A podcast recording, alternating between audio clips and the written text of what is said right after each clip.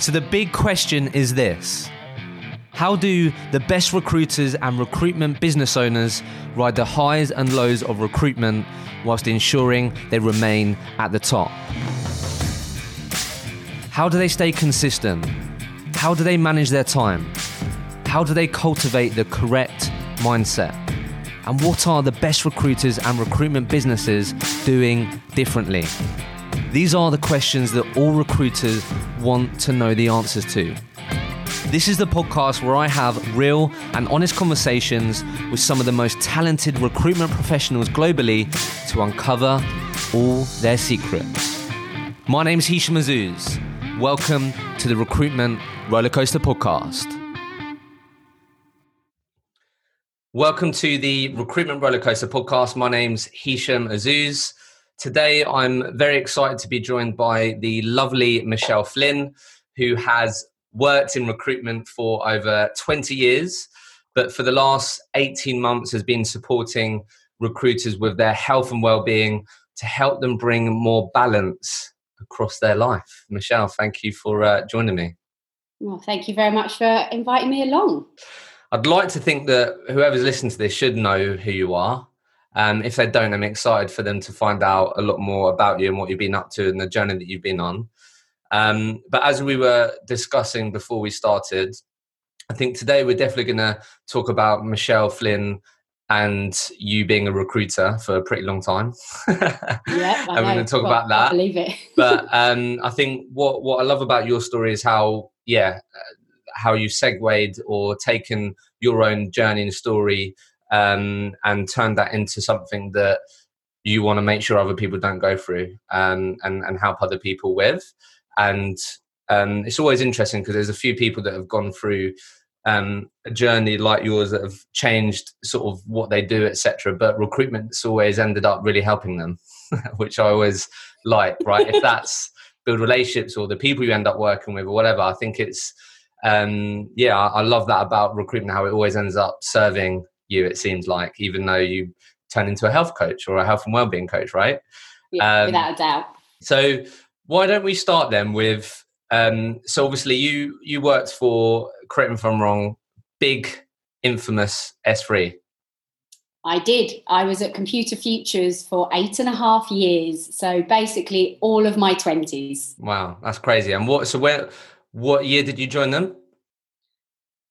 Oh 1997 really? I joined them and um and i stayed there all the way through to 2005 wow. So, um, four years old when you uh, oh my goodness. Oh my goodness. How old do i feel? Well why don't we start there? Because I've had a number of people from uh, always seems to be ex SThree because there's so many people that left and started their own business. But I'd love to hear from, and I'll be honest, I think pretty much most of the people I've had on have been um, male, right? That that was in the SThree world. So, what? How would you describe the culture there? Um, I look back at it so so fondly. Um, it was just amazing. What a place for me to go and learn how to recruit. Um, to be honest, I had no intention of getting into recruitment. I have got a maths degree and I went to a graduate recruitment agency to look for a job. And um, they said, Oh, forget maths. Have you thought about doing recruitment? I was like, No, what's that? Um, and they said, Well, you can earn a lot of money. I was like, Well, sounds good. And then somehow managed to get myself a job at Computer Futures, which I still don't really understand how, because I remember walking in for an interview with Simon Arber, who was sort of one of the original founders, and I fell over um, the rug in front of his desk and almost landed on his desk. Wow. Um, and just I look back at the interviews with sort of almost embarrassment, but somehow managed to get the job. And um, when they were expecting me to start picking the phone up, I was like, what do you mean pick the phone up? I just had no idea. Um, but it turned out I was really good at it. And um, I think it was my sort of sheer determination, my, my drive to sort of earn a lot of money. Um, I worked the permanent market.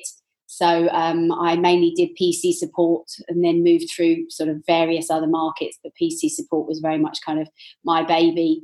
Um, and I just I loved every minute of it. I would not be where I am today without everything that I learned there. The um, sort of um, work attitude, um, sort of the fact that you were not late, the fact that sort of um, even down to sort of you didn't leave dirty dishes on the side in the kitchen, you put them in the dishwasher. It was sort of um, such an amazing training ground. And to this day, I've got sort of some of my best friends are people that I met at Computer Futures, and um, I now have a, a, lot of joy working with a lot of people um, who are sort of XS3. So I feel very, very grateful.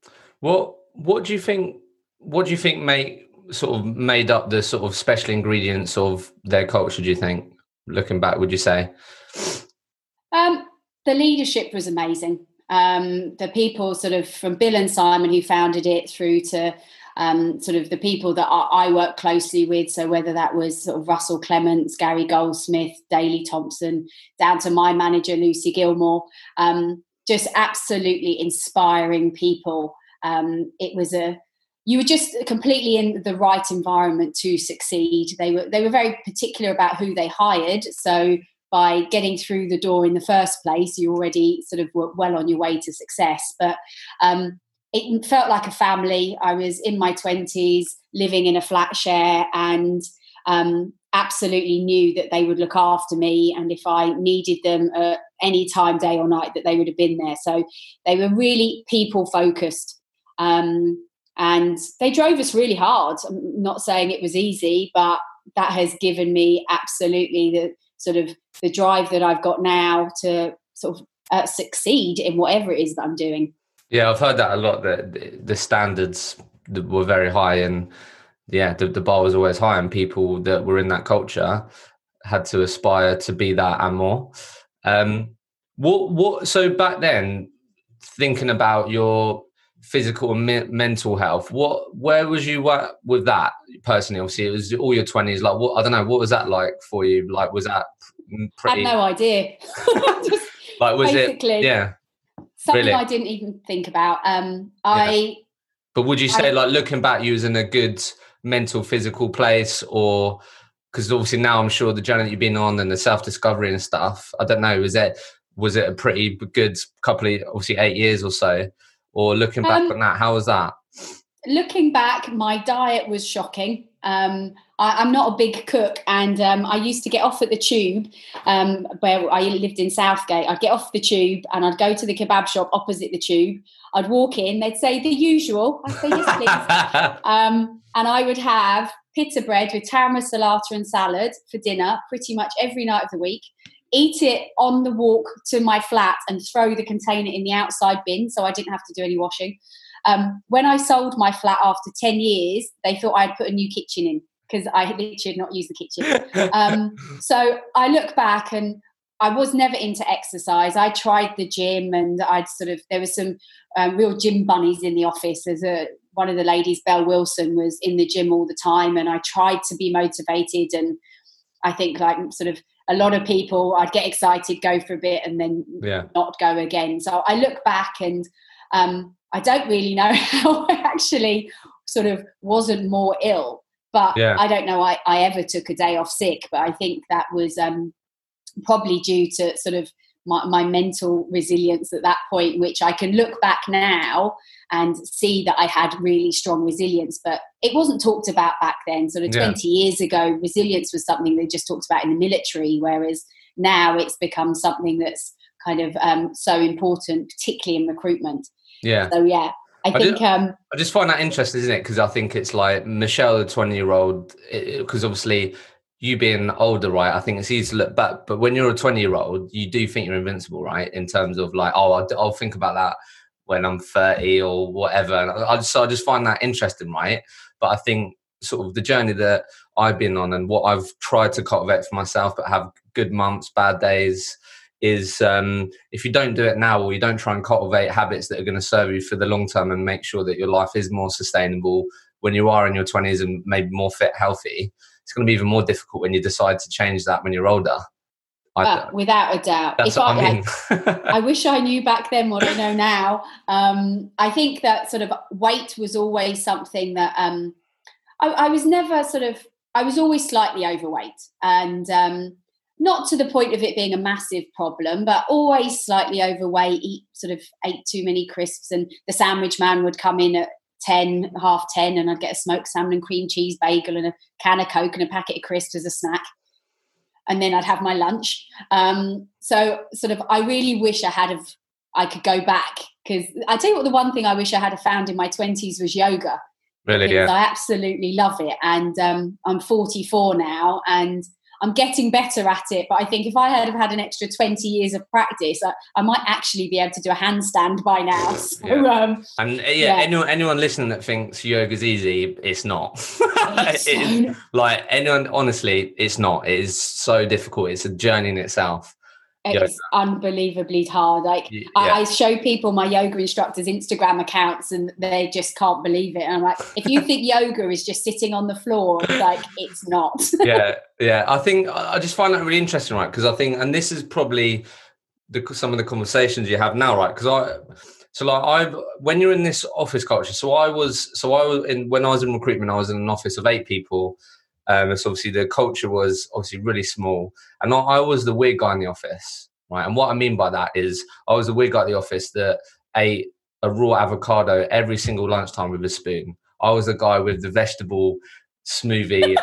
you know what I mean? And like, and the thing is, but what I'm getting at is that, like, why is it that it takes so much for us to break what we normally do or the habits that we get into, right? Because every single day or 75% of the time, my colleagues would go and get a meal deal for lunch. And at three o'clock, they would all say, I feel shit. I don't feel great. I don't feel energized. But you do it every single day. Do, you know what I mean? And you'll just, it's, and, but I've been there, right? And I, I found that so easy when I was in lockdown. There was just a couple of times where I thought, oh, you know what? I'm gonna have a cheese and pickle sandwich, and then I felt shit. But I still, Yeah. I, I would find myself doing it four days straight. And I'm like, Hisham, what the fuck are you doing? Like you're just gonna moan about it. But I find that so interesting, right? Because you did that for that whole period, and there's there, there was nothing that encouraged you to break that. You may not even thought about breaking it, but I think so many Didn't people think go through that. So many people, they. I think that's. I find that so interesting. I did a talk probably about a year ago now for a recruitment business, and I do a talk about what you actually need to know to be healthy. And um, as I came out, I overheard two girls talking, and one of the girls said, "Well, I know all of that already," and the other girl said, "Yeah, but you're not doing any of it," which I thought was just brilliant. But the whole point is, it's not rocket science. Like yeah, the summary of that talk, when I kind of get to the, the final slide, it's like what you actually need to know is eat real food, move a bit, sleep a bit more, and breathe properly, and maybe have a hug. You're like, it's not difficult, and yet I think there's too much information. So yeah, people just are so overwhelmed, they just don't bother. yeah, that- yeah. When you're in your t- your twenties, like you said, you just think, oh, it's such a long way off. I won't worry about. it. That's what I mean. It's that, and I think we're ju- we're obviously the way that we're wired and how we work as human beings. It's so easy to just do things on repeat and get comfortable with what we do and all these things. But no, yeah, I think with the whole food thing, um, it's yeah. I think everyone from always the conversations that I've had, everyone, a lot of people are looking for that silver bullet, right? It's like, right, what can I eat that's gonna make me lose weight quicker or whatever? Um, but it's not rocket science. should I tell you what the answer is? Vegetables. Yeah, vegetables. Yeah. It's And- vegetables.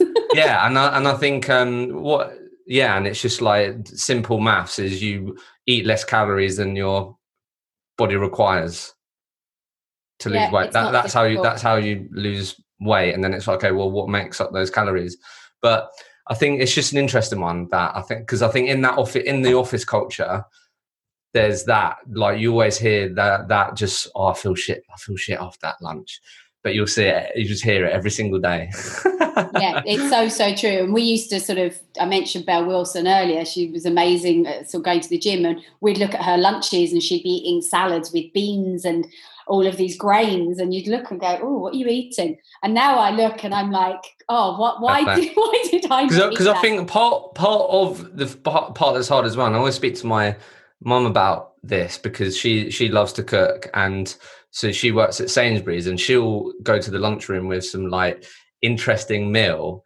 And when you're not the person that's eating the normal stuff, you, get more comments. You you get more people going, Michelle, what you what, what's that you eating? And you get more attention.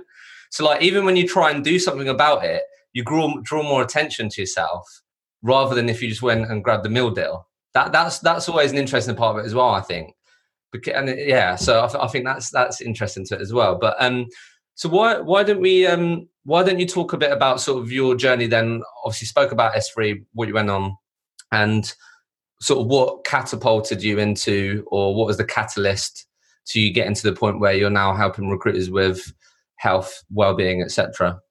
Okay, so yeah, I, left SThree. Um, I went traveling the world, went to kind of find myself, which, um, to be honest, I did. Um, I remember um, uh, I'm going to name him, Vas Constanti, who was my contract counterpart. I love Vas. Um, I remember when I got back, he was like, "Oh my god, you're so much nicer." really? Thanks. Yeah. What are you trying to say? But I was sort of very single focused when I was sort of um, at Computer Futures. Um, I then went and became the in-house recruitment manager for one of my clients. And then that led to me setting up my own little in house recruitment business, which was going brilliantly well, working with companies like Moonpig, the Financial Times, Huddle, Seven Digital, a lot of tech startups. Um, and then about six years ago, I woke up one morning and I thought I was having a heart attack. Um, I collapsed onto the floor. My husband called the ambulance. Um, I remember they'd obviously asked him to count my breathing, so they're obviously trying to work out was actually still alive, so how quickly to send the ambulance. Um, so I remember hearing him count. Then the paramedics turned up. Um, they were absolutely amazing. Fortunately, it wasn't a heart attack. Um, but for a period of three years following that, I just kept getting sick all the time. So every month for about a week, I'd get the flu. Um, I could get away with sort of running my business because I was good at recruitment. My clients were happy with what I was doing. I could work from home um, if I needed to, but I was also exhausted. So at three o'clock every day, no matter where I was, I'd disappear off to a toilet, put the toilet seat down, have a little power nap. I just thought that was normal. Yeah, just, back now. Just, just a quick one on this. Like, I think that's an interesting part to this because, like, again, with like the being ill thing, I think a lot of people can just think, oh yeah, I, I get ill a couple of times a year. That's that's not like that's normal. I think I don't know. I think that I find that so like, and you part of you thought, well, yeah, this is normal. I just get ill a couple of times a month, and so people can yeah. fall into that, can't they? And I was completely, and it was only I remember one of the clients um, was working on site at Moonpig and got on amazingly well with the teams, and I'd become quite good friends with one of the the developers. And I remember him making a bit of a joke one morning. He was like, "Oh, you sick again?" And I was a bit like, "What?" I'm, I'm never sick. And he was like, oh no, you, you're always sick. And I was just mortified. Um, like I knew I was doing the naps and I was also gaining weight and I knew I was gaining weight, but I was in my 40s at this point. So I was like, well, women in their 40s, that's what happens. Um, but again, it was just sort of like I just got used to it. And I think that we all get so used to whether it's feeling bloated, feeling tired, feeling like memory loss you kind of go, oh, why is it I can't remember those yeah. things anymore? It just, you assume that that's what comes with age. Um, and then I was found collapsed again, kind of um, got picked up off the, the bathroom floor, massive black eye. And it was like, okay, this is enough. This is not right. So I started working with a health coach. Um, I completely thought she was going to talk to me about food because I was gaining weight. So surely the solution is food and she didn't. She talked to me about stress, how stress impacts the body, how basically our hormones change to deal with stress. And as soon as she explained it all, I just felt like such a, a relief because finally I had an answer. Because when you're stressed, your immune system doesn't function, your metabolism doesn't function, your energy levels, your sleep, your sex drive, like your clarity of thought, your memory, nothing works. So I was like, wow, okay. And then I just went on this whole journey of sort of um, self improvement. Sounds a bit cheesy, but yeah. yeah, it was that. So it was like, what do I need to change? What do I need to change with my food? With my exercise, I was actually over exercising. I'd become sort of a, a real fan of high intensity boot camps and kind of half marathons, and actually, they don't work for me. Um, so I had all of these personal kind of um, changes happening, and I was just feeling so empowered that I decided to study because I thought, how do I keep this going? because most things are like a fad. You do it for a while and then you yeah. just go back. I'd done that throughout my life. I tried every different diet. So I thought I'd study it. So I started a, a year long course, had no intention of doing anything with it, happy doing my recruitment. Self education. Self education, kind of self accountability. And then people started to say to me, Oh, you look different. I'd, I was losing weight, so I looked noticeably different, but also I had this sort of almost annoying new energy. I wasn't getting yeah. sick. Um, and before I knew it, I was doing one to one coaching with people. And then um, I can't remember who I actually did my first talk for, but um, I got asked to do a corporate talk. And um, it just spiraled from there. And I, will be honest, I didn't plan to sort of um, really specialize in recruitment.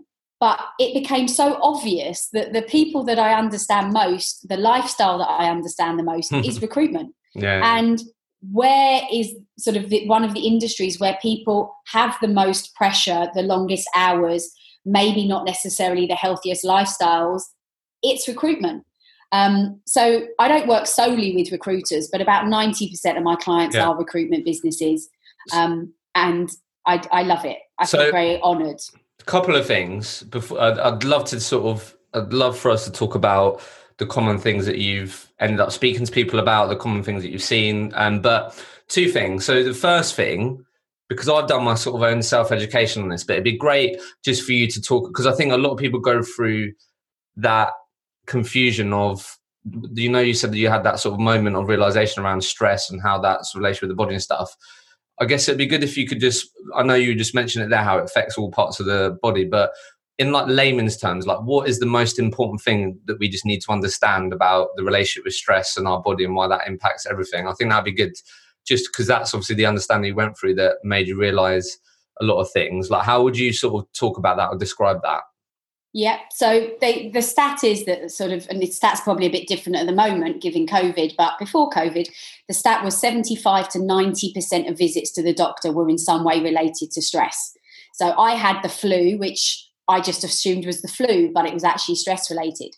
So, what happens is when our bodies go into a state of stress, the way that they react is that they are trying to protect us from danger. Now, they see danger as being chased by a tiger, like it was in the day of the caveman. Our bodies are still the same. So, it thinks there's a tiger coming. So, we can either run from the tiger or we can um, get killed by the tiger. All right. Okay. Um, so the, the whole point is stress is meant to be short lived. It's it's not meant to be chronic. It's not meant to be something that we are dealing with from the minute the alarm goes off in the morning through to sort of the news, social media, work pressures, finance pressures, child pressures, etc., etc. Um, so when we are in a state of stress, our um, adrenaline and our cortisol, which are our stress hormones, increase to prepare our body to basically run from a tiger. So what happens? All of the blood and all of the oxygen leaves the center of our body, which is where our organs are, to go to our hands and our feet to run. So our organs and our brain don't have the oxygen or the blood that they need to function properly. But also, what happens is our body wants fast burn fuel. So for anyone who craves sugar or alcohol when they're stressed, this is why. Fast burn fuel is glucose, which is sugar. So our body is burning all the sugar in our body um, to give us this energy to run from the tiger. And because our bodies are clever, if you imagine this is your tank of sugar, when your tank goes down, your body sends a craving to your brain because you need, need to, to, quickly fill it, fill it up. Yeah. Yeah. So anyone who says to me they've got a craving for sugar, I don't talk to them about dairy milk or a bottle of Pinot Grigio. I'll talk to them about stress. So ultimately, our bodies go into absolute protection mode, which means our immune system doesn't function. Say the immune system, yeah not worrying about a cold, our metabolism, not worrying about losing weight, um, our, our clarity of thought. Doesn't matter. All of those things just basically get put over here because the number one function our body has to do is protect ourselves from danger. And mm that's why, unless you have um, like you break your leg, which is an obvious sort of trauma, if you have anything else that's wrong, they, it is probably in some way related to stress because stress stops you sleeping. And when you don't sleep properly, you get sick. Stress can stop you making the right food choices. When you make poor food choices, you can get sick. Mm. So it's all the body is the whole uh, connection of cogs. And um, when when they're all working properly, brilliant. But when something is out of place, your body just stops functioning properly. No, yeah, you no, you explain that really well and clearly. That's that's awesome. And and obviously a big part of that is that obviously the the most evolved part of our brain is that function isn't it the sort of that that's made us survive and help us get to but it it's obviously that's the thing isn't it like being in that constant state of stress all day when as you said there is no animal to run away from or whatever that's that that's just crazy I, I, that is bad. yeah. And in recruitment, they kind of get referred to as micro stress doses. In recruitment, every time that phone rings, and it's a client who's trying to sort of negotiate down on fees or a candidate who doesn't want to take the job offer or you're doing some BD and you can't get through to anyone, you are being hit by micro stress doses constantly. So the chances are, if you had your heart rate measured and your stress measured over a period of 24 hours, you would find that you would be in a state of stress for a large proportion yeah. of that. And the scariest thing is, and in my case, I had no idea. No idea. No yeah. idea at all I was stressed. And that's, I think, the scariest thing is that a lot of people say, no, I'm not stressed. And I, I talk to people so often, they're like, I've, I've got this challenge with one of my team, but I'm fine. And then by the end of the call, they're like, oh, I'm not okay, am I? Like, we all suffer with stress. It's just about the ability to then deal with it. I think it's, yeah, and I'm keen to talk about that. But, uh, but I think it's when you say the word stress, I'm stressed it's a lot of people will associate with different things. I feel like some people will think, yeah, that's part of working hard. I'm, I'm stressed. Yeah, that's part of working hard. And then some people will deem like that person that might be saying, "I'm no, Michelle, I'm not stressed," because they deem it as a real negative or a bad thing, right? Or yeah. they only deem stress as when it's like really bad, right? Yeah.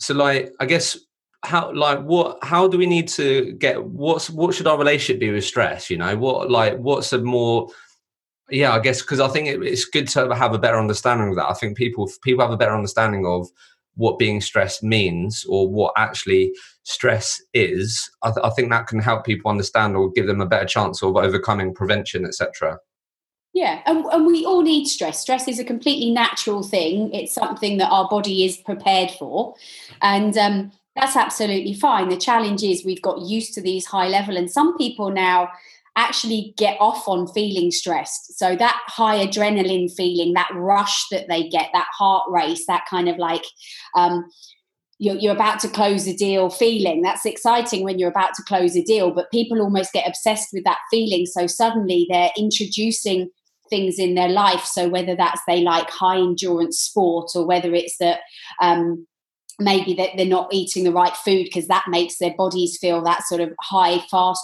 heart rate so people almost uh, get off on the feeling yeah. of being stressed so i think firstly it's like stress is as it's meant to be a positive thing it yeah. protects us um, and a bit of stress throughout the day to keep you on track a, a bit of adrenaline pumping when you're about to deliver an offer okay. to a candidate absolutely no problem at all um, it's the same sort of stress causes inflammation in the body. And again, inflammation in the body is a natural thing. It's meant to happen. If you bang your finger and you get inflammation to protect your finger till it repairs, that's a natural thing. But it's when you are inflamed, basically, the, yeah, a lot more time. Yeah. So it's it's differentiating and noticing the symptoms of when you start to notice chronic stress. So suddenly, the, this constant sense of urgency about everything, the, the ability not to sleep, um, the um, the not wanting to go to work, not wanting to socialize, feeling a bit paranoid, um, starting to look at those things and go, that's not actually normal to feel like that. Um, that's something that there are ways to manage that so that you don't have those symptoms that yeah. um, would be seen as sort of uncomfortable symptoms. Yeah, so that that's what I'd love to talk about now, Michelle, about sort of what what people can do, good habits they can try and instill that can help prevention. Because I think what we're talking about here is look, stress is there, it exists, it's, it has its positives, but when it's when you're stressed all the time, you've spoken about the things that that can cause. That's when you can end up on the floor with a black eye, right? All of a sudden. And I think this links to the other thing that I wanted to sort of talk to you about because it, it, it's so common from the podcast and the people that I listen to, the people that I had on this show is like, why is it that uh, it sometimes takes a real low moment or a bad thing to happen for us to take action or for us to change things, right? It took you twice being found on the floor for you to be like, I'm I'm changing this. Do you know what I mean? And I think that's part of it. So I guess, um, yeah. What is what are the sort of common things that you speak to people about in terms of that can help the prevention of getting to that? because I think that's what, what that's what hopefully uh, um, from what I understand it's that's a big part of what you're trying to prevent for people so they don't find themselves on the floor being w- woken up by a um, para- paramedic, right? So yeah, like what, absolutely. Yeah, so it's like what what are the common things that you end up finding yourself speaking to people about to help prevent yeah to prevent getting to those moments I think I think you're completely right, and just sort of a, a bit of a, a, personal sharing is that my husband's best friend, age 43, um, died four so nearly four years ago now. Absolutely lifestyle related, um, food, maybe what he was drinking, stress. He had a high high stress job, and it is your point. Why is it that we all wait for something really bad to happen before we actually decide to make a change? And I'm one of the lucky ones. I was able to make the change.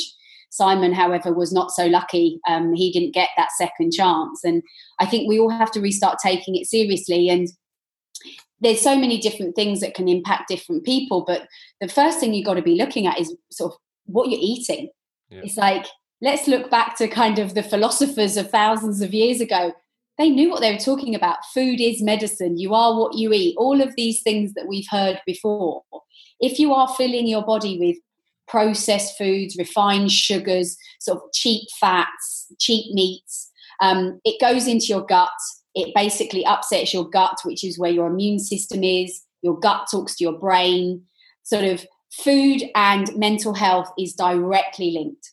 So, so often people are talking to me about what they should eat. People are often maybe not quite as honest with themselves about what they eat. So I love doing food diaries with people because they think that they eat really well, and then we realize they, they eat one vegetable a day. Um, so the first thing is definitely trying to get people eating more yeah. vegetables. And I think um, just just on that point, just from what I've always so I went I so I was um I was vegan for like two and a half years and um and then now I'm not. But I think what I always try to whenever I speak to people about food and stuff, for me, my stance on it is like what works for you, Michelle, isn't going to work for me.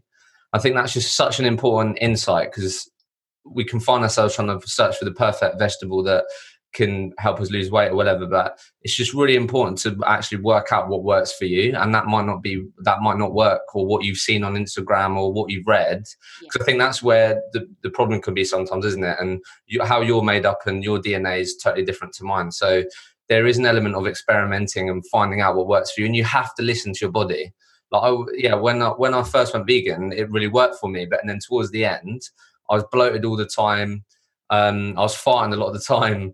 Um, way, too many eat, beans. Yeah, eating too many beans. I ate falafels way too often, and I was like, and I sort of, and I don't know if you ever come across this, but I sort of got, I got a bit tribal with being vegan, and I was, I, I sort of caught myself. Actually, have I sort of am I vegan now just because I want to say I'm vegan rather than actually listen to my body and sort of yeah. wanting to eat stuff that ha- leaves me energized and stuff. And I think that's really important to understand is like what works for you isn't going to work for the next person. What you read may not work for you, and that's okay. You've got to work it out. Yeah, your body is your best doctor. Your body knows what it wants. And I've actually, so I'm plant based rather than vegan. Um, and for me, I absolutely love it.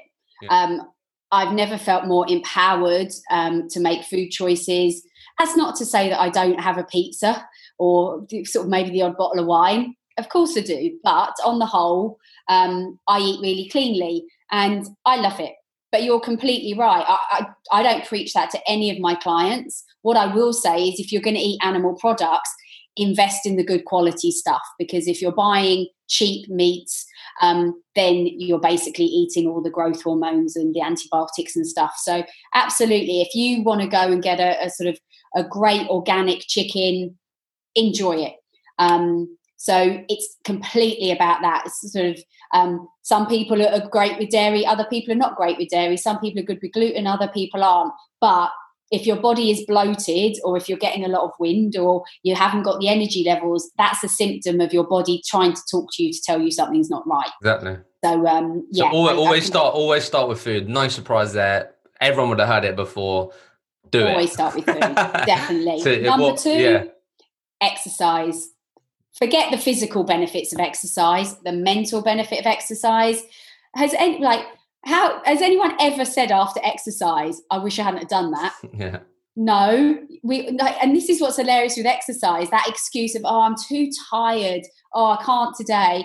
And yet you all know that after doing it you'll feel more energized. So when i'm stood i would be going to barry's boot camp um, which is sort of one of the world's hardest workouts supposedly. And um, I'd be stood outside it and I'd be hating every moment, didn't want to go in. I'm not going to enjoy this. I'd get in it. I'd definitely not be enjoying it. It's not my natural sort of territory. I'm, to be honest, quite rubbish at that sort of stuff. I would come out of that room feeling like I had just won an Olympic gold medal. So, but again, with exercise like food, everybody's different. So for me, actually, high intensity exercise didn't work. Now I do walking and I do yoga for other people. In recruitment there's a lot of people do boxing because really good for kind of stress relief. Um, other people you might get sort of runners cyclists cyclists. I don't care what exercise people do. If the only thing you are doing every day is walking 10,000 steps i'm more than happy with that. Yeah. so again listen to your body. Don't pick an exercise you don't like. Like don't set yourself a goal to run a marathon if you hate running if you love dancing, dance around your, your lounge. That's fine. If you like cleaning, clean your house. That'll burn the calories. So, yeah, exercise, amazing for your body. It gets all the oxygen pumping, your blood pumping, and the more oxygen that we've got going into our brain, amazing for our mental health. Um, and how many more do you want? I could go on for hours with these. Let's let's just. I reckon now. Let's definitely do another one for sure. In terms of like, okay. so we've got food, we've got exercise to help with prevention. What what else sort of do you always normally talk to people about? My number one is breathing. Breathing correctly, which most of us do not do, is one of the best things for reducing stress, reducing anxiety. Because what it does is that, as I've talked about, our stress hormones increase when we're protecting ourselves from the tiger by slowing our breathing down, it sends a message to our brain that we are no longer in danger. And there's a lot of people who think, oh, not breathing. Firstly, either I already do that, or they hear the term meditation and they have assumptions around what that's going to be like. Um, and it is without a doubt one of the most powerful things. I do a lot of work with it with a lot of recruiters who absolutely love it but it's a hard habit to build because the first time that you do it you probably won't find that it works. And to build a habit it's based on success. And if you try something and you feel like it doesn't work there's not really any want to try it try it again. But it's absolute science. It's oxygen and carbon um, carbon dioxide. It's the exchange of gases. Um, the science behind it is all completely proven lots of people listening to this may have heard of Wim Hof, the ice man. He does his breathing method and then jumps into kind of ice cold lakes and runs up Everest in a pair of shorts. So it's starting to get more of a, um, it's more accepting of it's yeah. something outside maybe the yoga community um, as something that's a really powerful tool, not only for stress relief, but for sports performance. Like you can basically get your body doing what Lance Armstrong did, but legally, just through breathing properly. So um, you can improve your sports performance for fit by 15%. You'll get a better night's sleep. You'll, in my case, it helped me lose weight. So focus on the breathing. Yeah. And then what about just as we're on this, um, I guess obviously a lot of recruiters that listen to this, if if I'm having like one of those days, fucking stressed out, everything's gone wrong. Any sort of go-to things that you like i don't know anything i'm thinking of like sort of quick things or just things that could give me a better chance of getting a better frame of mind or whatever. If i'm having one of those horrible days or i'm feeling super stressed anything that you always try and encourage people to do? So i actually get people to write down a calm list and what i mean by that is a list of 10 things that actually makes them feel calm because nice. we're all different so, but if you don't know, like if you're feeling stressed and you want to feel calm, but you don't know what to do to make yourself feel calm, because most of us don't. You don't think about it, do you? You don't think about it. So I make people physically write it down, and that might be a certain piece of music. It might be yeah. um, a herbal tea. It might be going for a walk around the block. It might be cuddling the dog in the WeWork if you're in a WeWork building. It might be like sort of I love to walk barefoot on the grass. So for me, it might be I would step out of the office and go to the little park around the corner and take my shoes off. kind of, but everyone is different. Um, so it's actually thinking about what works for you. Um, so that you've got that ability when you do start to feel stressed and overwhelmed to go it's like your little toolbox of, of tricks. No, I love that. It's really practical. Yeah. Like, how often have you ever taken a step back and thought about that? What actually makes me feel calm and not stressed? Yeah. yeah I love that. That's awesome. We don't think about it, and it's so simple. Yeah. So, so, write your calm list. Yeah. No, honestly, I will. That that's great. Um, so I guess just to tie this together, then um, something I'm always keen to get people like you to share your thoughts on. So we've spoken about prevention of getting to like a really bad place when you're really stressed, etc. But like, I guess any other sort of advice for people that can help them cope better with mental challenges, which you and I both know are um, given to people by working in recruitment and just just life in general, even more so with everything that's going on. But um, I don't know any any other things that sort of people can try and instill or create habits around that can really give them the chance of overcoming those really difficult days as well. Yeah. It all starts with the morning. All starts with what you do first thing. If you wake up two minutes before you're due to be on the stand up or whatever you're doing first thing, the first video call, and you fall out of bed straight to your laptop, you are not giving yourself the best chance of yeah. the day. Um, and a lot of people are doing it, which is even worse now because we don't have a commute necessarily um, to separate that out. So, best advice first thing in the morning, best thing you can do glass of water next to your bed, drink it. Your body has been dehydrated from the night, rehydrate it.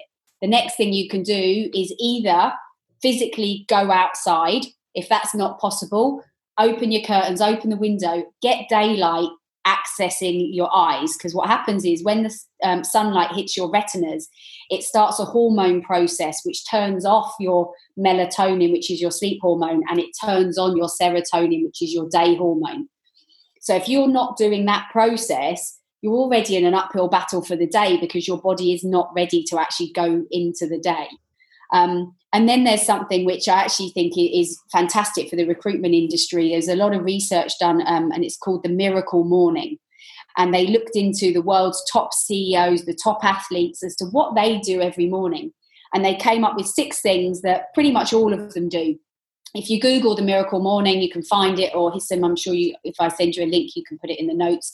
Um, but they've come down with six things, and um, now I'm going to test myself. So the first one is some silence so taking some just breathing time. Affirmations, which people think that affirmations are a bit kind of rubbish. Yeah, yeah. If you tell yourself for 20 years that you are rubbish, you're stupid, you're not successful, you're going to believe it. So if you tell yourself that you are great, you are brilliant, you are good at your job, you're eventually going to believe it. Visualization. So visualize what you want to achieve if you want to be the biggest recruitment business out there, if you want to be the best contract recruiter out there, you want to be the best in house outsource model, whatever it is, visualize it, feel it, exercise. You can exercise first thing in the morning. We've talked about the benefit of exercise. Number five, reading. Read something good for your brain. Don't read social media. Read something that's an interesting, like I'm reading um, The Chimp Paradox. It's all about how the brain works. I read a couple of pages of that, I feel great. And the last one um, is scribing or writing. It's like get stuff out of your head, even if it's just your to do list or whatever it is that's sort of whirling around in your brain, get it out on the paper. If you wake up and you actually only need to do each of those things for one minute, if you've got longer, brilliant. If you've got one minute, in total, that is six minutes. We can all find six minutes in the morning. Even those people with kids, we can find six minutes. Go and hide in the bathroom, whatever it takes. Six minutes to start your day off. It is building your resilience, which is your coat of armor, which is going to get you ready for the day ahead with whatever the world of recruitment's got to throw at you. Yeah, I love that. And I think also like you deserve it. Like you deserve your own time. Like, and it's so important to protect that, you know, because we're so easy to wake up and jump into other people's worlds and see what other people are doing and stuff like that. And that's that's always helped me. I always make sure, and whenever I can, some days I won't, but most of the time, that morning time, I won't let anything else in. Like that's time for me to process and have my own time. And I think it's so important that you you protect that. I think, and that, that I love that. That's that's awesome. Um, okay, so as, as we sort of come towards the end here, then Michelle, um, how if I'm listening to this and there's no one talking about these types of things in my business in my recruitment business what what would you do if you know that you're you are someone that feels pretty stressed a lot of the time um, and maybe for the first time i'm hearing some of the things that can help me um, no one in in my four walls or no one in the business or culture that i'm in are sort of encouraging people to um, encourage me with ideas that can help me or there's no one i can turn to whatever because i feel like a lot of people might be in that position. I don't know yeah, what what would yours yeah what i don't know how how can we get people to what i don't know what would you say to people that may feel sort of alone within their business that they've got no one to turn to or speak to get advice or whatever? I mean if you're listening to this great but i don't know because I, feel like a lot of people may know these things that you're talking about but have no idea where to go or turn to yeah where to start and yeah. I, completely get that and particularly in recruitment um, and particularly for men um, there's a, a, lot of obviously um, press around men's mental health and suicide rates and um, sort of they, they did research around basically the support networks that men have and sort of in the 1950s if you asked a man how many people he would have to turn to if he was in trouble he probably would have about five. If you ask a group of men now zero, most of them will say zero. Crazy, um, and it's just sort of scary. And I know so many of my clients will talk to me about things that they have never talked to about with anyone else um, because they know that what we talk about is in confidence. They know that I'm not going to judge them. Having been in recruitment, I've probably seen it all before, so there's not anything that's going to shock me. Um, and I'm not there to judge anybody, I'm just there to trust them. So I would sort of say, if you feel confident enough that you could actually be the voice in your business because you're probably not alone in feeling it. So if you were feeling confident to, to step up and put your story out there that would be amazing. Um, obviously that's not for everybody and i appreciate that. Or maybe if you've got a good relationship with with one of the managers or with someone in hr maybe you could speak to them. Um, if you still don't feel that the, the great thing is now recently that sort of there's been the launch of mental health in recruitment which is um, run by an amazing woman called Rhonda who's got a, a, team of ambassadors and champions who are there kind of trying to sort of um, make it known to people that you're not alone. We yeah. all have mental health. um, some people are just stronger at dealing with it. And i think by seeing sort of famous people step forward so prince harry step forward or sort of um, looking at some of some of the sad stories that, that have gone on uh, of people who have uh, chosen to take their lives through mental health. Um, I think the good thing is is that people are now talking about it more. So um, there are resources out there, and I always say to people, just give me a shout. F- forget any money piece of it. It's like sort of I'm always here to just have a chat with someone, and if I can help them long term, great. If I'm not the right person, maybe I can lead them to the person who is. Um, but the most important thing is to not try and do this on your own. Talk to someone, whether it's a colleague, a family member, a friend. Um, we all know that when we get something off our chest, we feel better. I was going to say, yeah, and you feel so much better for it as well, don't you? Um, Always. I've got my own coach just for that reason because I love it because I get an hour every week just to fully talk about me. And how often do we ever get that? Because conversations are naturally two ways. How are you? I'm fine. How are you? I'm fine anyway. As opposed to actually, no, what's going on? Um, so I love it because sort of I've got my issues that I'm dealing with um, that I need support with. So I think it is really important to to get some help from from someone you trust. Yeah, no, I love that. Um, okay, Michelle. Well, what would be your sort of parting words then for people? Obviously, people that listen to this work in recruitment. If I'm someone, it could be around. I don't know. If I'm someone that I do find myself being ill quite a lot, or I do feel really stressed, um, could be around my mental health. I guess what would be sort of Michelle's parting words to to people that listen to this um, that um, you think would help them? It is time to make you a priority um, we all feel that um, everybody else is more important, whether that's our, our work, whether that's our family, our children.